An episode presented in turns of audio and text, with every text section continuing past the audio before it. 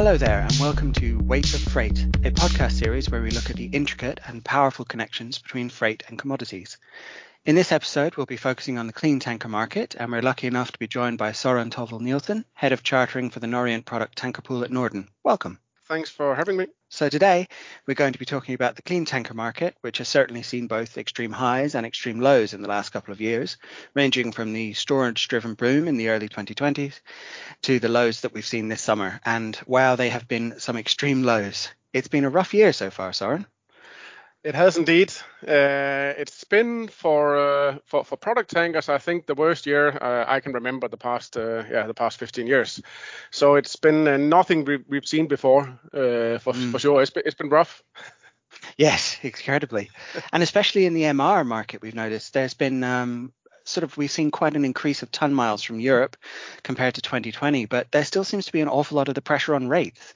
What yeah. do you feel has been driving the market down?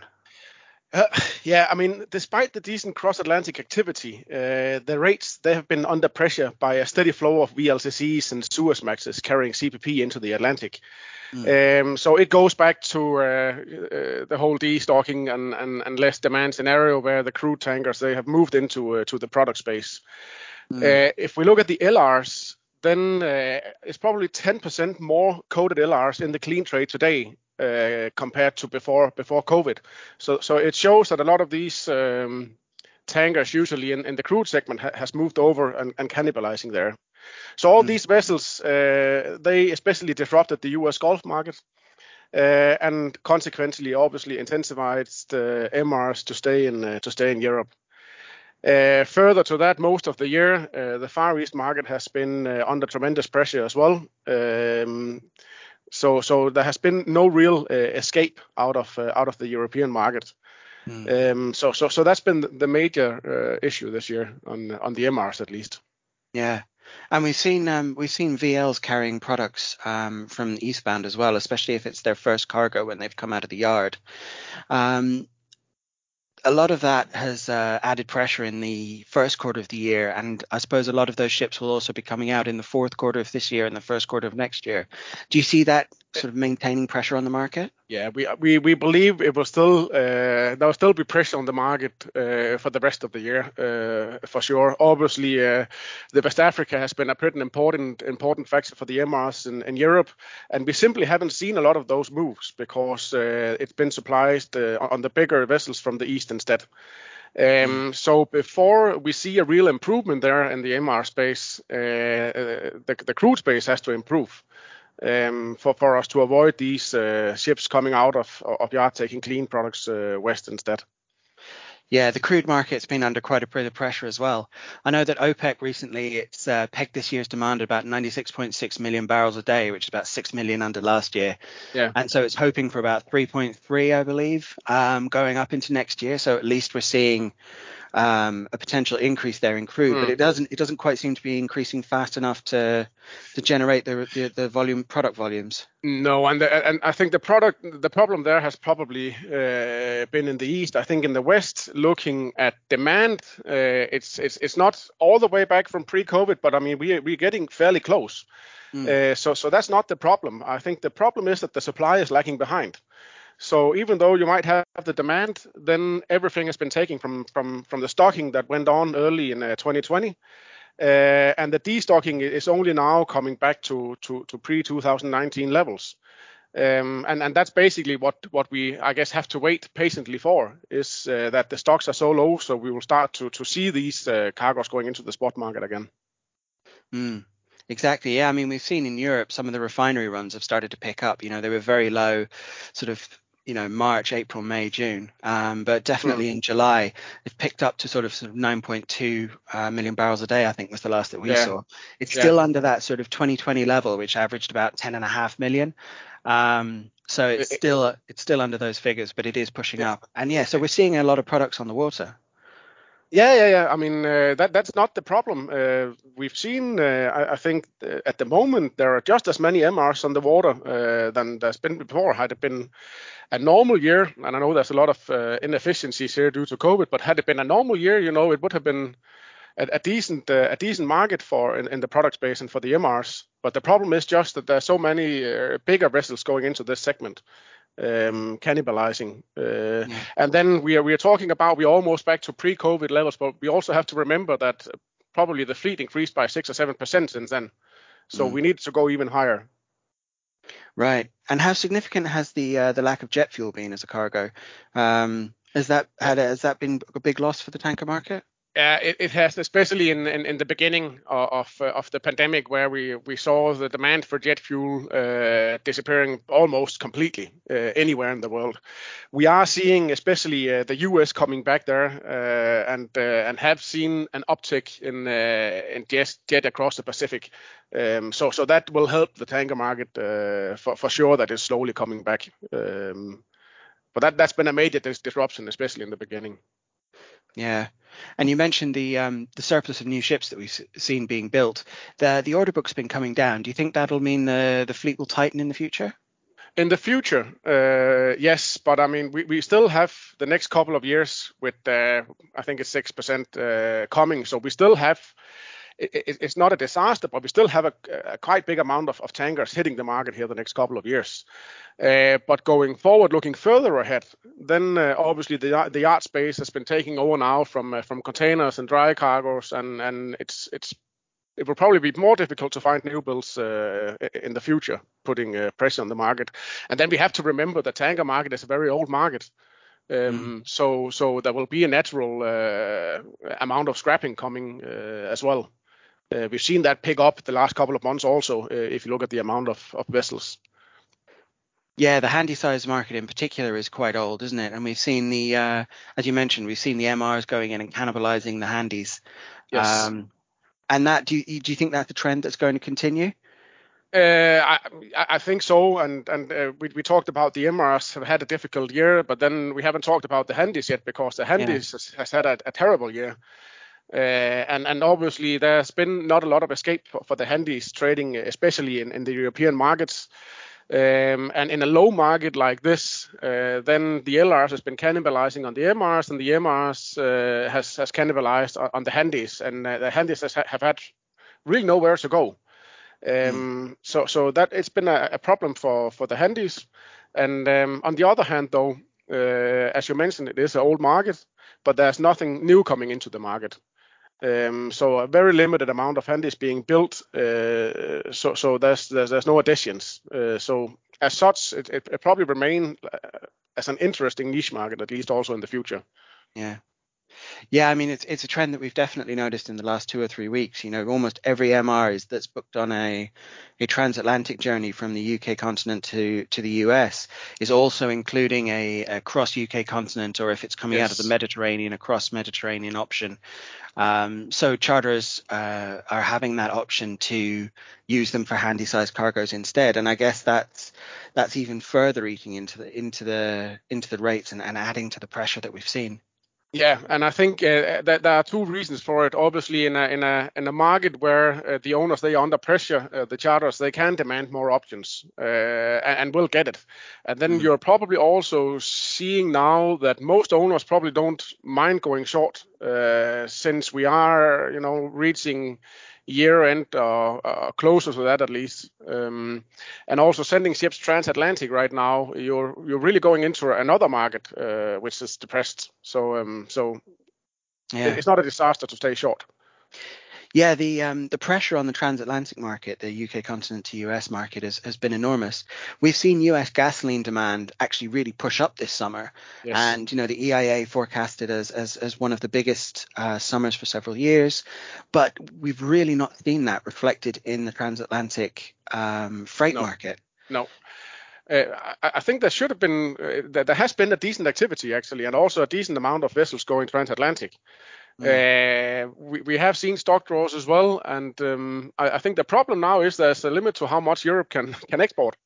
Yeah. Uh, and, and that's uh, that's the next problem. so uh, yeah.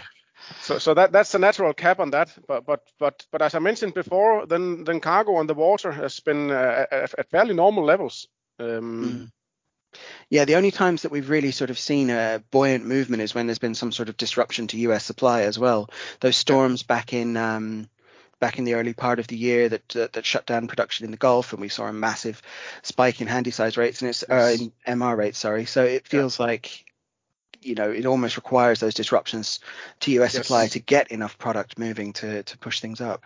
Yeah, but but on the other hand, in the tanker space, the disruptions does not have to be that significant to have a pretty significant impact on the rates. Right. And how about to West Africa? Uh, we mentioned before that a lot of the VLCCs are going into there. Um, yeah. We've also seen some improvements to the infrastructure there, lowering the turnaround time. Is yeah. that also helping to open open up the European fleet a bit more? Uh, it, it's it's been uh, definitely a part of the problem with the MRs uh, that West Africa has has not been that supplied from Europe as as has been the usual. Uh, it's been it's been supplied by by big ships coming from the east, obviously uh, minimizing the demand for for MRs on these routes. Um, and we have seen in the past uh, vessels sit down there for a long time, obviously uh, adding to the inefficiency in that segment, and, and obviously that that's not assisting at the moment. Yeah. Yeah, exactly. And that so the ships can return up to Europe a lot quicker, and then you just end up with more and more spot vessels sitting yeah. off there, and, and and just limiting the volatility in the in the freight rates. I think that's been yeah. the from our perspective anyway. That's been one of the biggest trends we've seen is just volatility has been reduced to almost nothing. Would you yeah. agree? Yeah, it's it's been uh, that, it's been very flat, uh, and we haven't really seen any any spikes for the past uh, any significant spikes in the past 12 months. And I, mm. I think it's short term. It's a natural consequence of, you know, all segments and tankers having issues at the moment and cannibalizing on, on the smaller segments. And we just we, we always see in these uh, low markets that volatility is just disappearing uh, in, on, the, on the physical side. Yeah. And how have you how have you been addressing that as Norden? Um, have you been sort of focusing more on the period deals, the the longer term deals? Uh, it's been a bit of combination. Uh, after the big short-lived boom in tanker rates in the spring 2020, uh, we had an idea that that there were there were to be a hangover after the party, and we we knew that the market would go into to troubled water. At the time, we probably caught by surprise how long the hangover has been. Uh, but we went into the, low freight market here with, I think, a record amount of, physical cover. So time chartered uh, a fairly big amount of, the fleet out. So that has been sort of the longer term uh, strategy to um, to to avoid uh, or at least stop the bleeding. Um, and then on the shorter term, then uh, we have used uh, freight forwards as a, tool, uh, especially on looking yeah one two three months ahead. Mm. Yeah, so on the dry cargo side, for example, there's usually quite a lot of cover on the, the one year or two year deals. Do you find that the liquidity is there in the tanker market for those longer deals at the moment? Uh, not it's in not the that, forward market. I mean, sorry. Yeah, yeah. In the forward market, it's not been that liquid. Uh, the, the, it's one of the. There are a couple of issues with with the with the FFAs on uh, on tankers, uh, especially in the MR segment. There are only certain routes available. So mm. for us, it means uh, in the Atlantic we use uh, we, we, trade FFAs uh, on the route from Europe to uh, to the U.S. East Coast and then from the U.S. Gulf back to Europe. Uh, and uh, as we've seen, especially the U.S. Gulf back to Europe is probably has not been that busy on the physical market. so when we can only hedge on those routes in the Atlantic, it has a certain amount of basis risk on on our trade. Uh, and on top of that, uh, liquidity has improved on the FFAs, but there's still limited liquidity. So uh, we use it short term to to hedge our physical exposure when we can, but we can only do it on the routes significantly linked to to those to those routes we we trade. Um, the same on the handies, we can we can use the freight forwards a little bit in the clean cross-med trade, uh, where where we also use it as a hedging tool.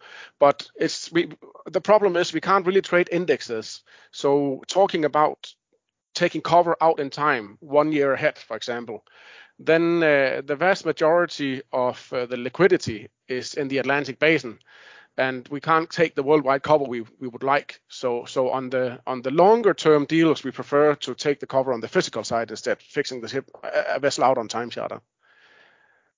Right. And you mentioned you fixed a lot of these ones on time charter at the beginning of 2020. So I guess some of those have been coming back to you now as the as the deals expire. Yeah, they're starting to come back here end of the year and uh, and the beginning of the next year. Uh, we have, I think, um, uh, in, in the tanker operator, which is uh, the book de- dealing with, with vessels up to two years on, on the time charter. Uh, I think when we reach June next year, there's probably one left, uh, and otherwise the book is fairly open mm. for for next year. Uh, I guess talking into the strategy also, which which most owners at least see that we are starting to see the recovery now, and then I think most people they they start to at least have a brighter view on on the future. So, I mean, as we discussed, sort of the, the crude is the crude is pushing up, and we're seeing the refineries pushing up. So, with the way that the market is at the moment, do you think that you'll look to put those ships out on the longer term cover again, or will you you, you perhaps keep them on the shorter spot deals? Yeah, I, I, at the moment we we've looked uh, a little bit the other way actually, and taking advantage uh, that we can trade the ships in the spot market uh, and use the the low spot market uh, as a tool to uh, to increase our exposure going forward. So we've been busy taking ships in on time charter for for especially 12 plus 12 months deals uh, with with our with flexibility on the back end. Um, so so we've decreased our TC out uh, activity and focused on increasing the fleet instead lately. Right. I guess that's the great benefit of being an operator. You're very you can change your fleet very quickly. You must be very flexible. Yes, uh, especially on, the time chartered fleet, we, we have we, we are fairly agile, and, uh, it, is always uh, difficult or more difficult on tankers to adjust the book. But I think what we developed is is a very a, variety of tools, both on paper and spot and time charter, where we can adjust the book fairly quickly if we want. Mm. And have you had to um, have you had to focus particularly on on newer ships for that sort of deal? Because we've seen a lot of environmental regulations that have come in, and you know a lot of customers yeah. are wanting more green ships, and I guess a lot of those are the more modern ones. Is that yeah. some an area you're focusing on? We are we we we're looking at it. Um, the, the, it's developing into a two-tier market where we've seen, uh, for example, uh, eco ships or scrubber ships demanding a bigger and bigger premium uh, over conventional uh, tankers. Um, and at the moment, it, it is uh, we have to look at what fits into our program. Uh, so it's bit a bit of everything. We've, we've taken modern and uh, and also non-modern tonnage that fits into our trades. Um, so um, so we are we are very aware about it, uh, and I think in the future that gap will increase between uh, eco and non-eco. Um, so so I think the awareness will definitely increase. We're already seeing it, as you mentioned now. Um, yeah, absolutely.